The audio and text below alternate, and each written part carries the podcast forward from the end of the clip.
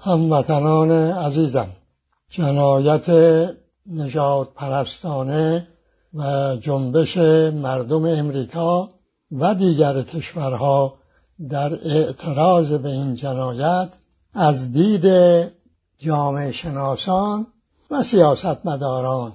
گویای وجدان به حقوق است یک تحول است. این رو مقتنم میشمارم برای یادآوری پنج واقعیت. واقعیت اول اینکه زبان زور شکل زور در همه جا یکسانه. نگاه کنید آقای ترامپ برای توجیه به کار بردن قشون در سرکوب مردمی که به اعتراض برخواستند کتاب مقدس مسیحیان انجیل را بر دست می‌گیرد در جلو کلیسا فیلم برمیدارد مقایسه کنید آن را با رفتار آقای خامنه ای در ایران. چهل سال است. دین رو وسیله آدمکشی کرده. هر دو یک نوع زبان دارند. نگاه کنید آقای خامنه ای که سالی بر این رژیم نگذشته که خون نریخته باشد روزی نمیگذرد که خونی نریزد این می‌گوید در امریکا آقای ترامپ آدم کشته با کمال پررویی چنین و چنان می‌گوید. این که در امریکا جنایت نجات پرستانه انجام گرفته حرف صحیحی است. ولو از زبان آقای خامنه‌ای. اما یراد و حل باطل ایشون می‌خواهد خود را و موقعیت رژیم خود را توجیه کند. حال اینکه نمی‌داند خود را لو می‌دهد. پس شما می‌دانید این کارها جنایت است و می‌کنید. این واقعیت اول. واقعیت دوم این که وقتی کشورهایی در موضع مسلط شدند کشورهایی در موضع زیر سلطه نابرابری و تبعیض روزافزون است. خواه جامعه امریکایی باشد با دموکراسی البته با سلطه سرمایه داری خواه رژیم ولایت مطلقه فقیر باشه این فرقی نمی کند ببینید که تبعیض نابرابری ها همچنان رو به افزایش. فقر همچنان در گسترش. این نظام است که در همه جا باید تغییر کند. از نظام های مسلط یا زیر سلطه به نظام های باز تحول پذیر واقعیت سوم این است که آقای ترامپ مردم امریکا را به قشون تهدید کرد. خب آقایانی که دخیل بستید به این آقا ایشون که در امریکا اعتراض را می‌خواهد با گلوله زبانها را ببندد در ایران می‌خواهد پیامبر آزادی بشود؟ راست می‌گویید می‌گفتید شما؟ نه دروغ می‌گفتید. گفتم که زبان زور همه جا یکیست.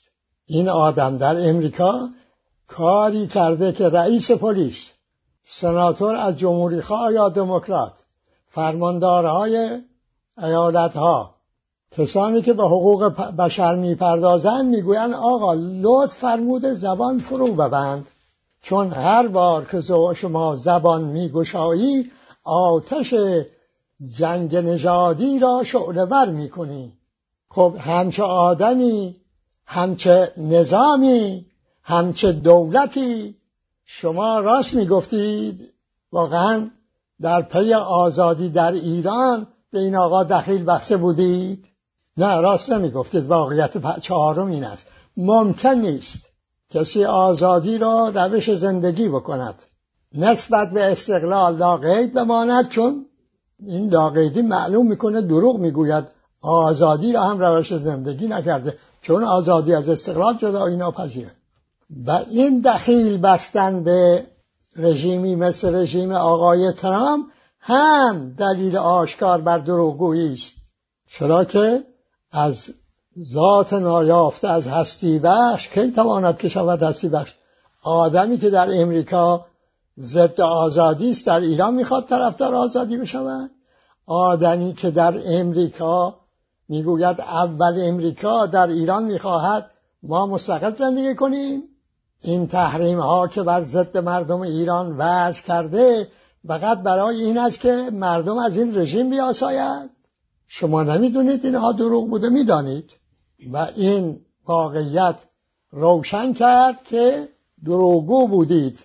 اگر بخواهید به خود راست بگویید به خود بیایید. این استقلال آزادی ذاتی حیات انسانی از این غفلت به در بیایید. و در از وابستگی به بیگانه بردارید. همین رژیم چون استبدادی وابسته است هم شما که دخیل بستید. شما دو رأس دیگر مسلدس زور پرست شما هم دشمنان استقلال آزادی هستید. از دشمنی دست بردارید. قدر استقلال آزادی خیش را باز شناسید. باز بیابید خیشتن را به عنوان مستقل آزاد. و بالاخره واقعیت پنجم خطاب به شما مردم ایران که اصل ما می‌بینید در امریکا در ایران یک مسئله است. وجدان و حقوق وجدان به استقلال آزادی تأخیر نکنید در این وجدان یافتن و عمل کردن. هرگاه چنین کنید خیشتن را توانا میابید امید هم نبندید. می‌بینید که به بیگانه دخیل بستن عمر استبداد رو در ایران دراز کردن است. عمر فقر سیه روزی رو دراز کردن است. این آتش سوزی های آتش ها که به جان جنگل های ایران افتاده این مراتع ایران افتاده این سرزمین اهورایی که دارد بیابان می شود قبل از اینکه آقای هگل از اروپا به معمن خانه ایده سخن بگوید این ایرانیان بودند که ایران را سرزمین نور می‌دانستند. چرا این سرزمین شد سرزمین تاریکی؟ به خود بیاییم. توانایی خیش را باز بیابیم و این سرزمین را سرزمین سبزی و آبادانی و نور بگردانیم. شاد و پیروز باشیم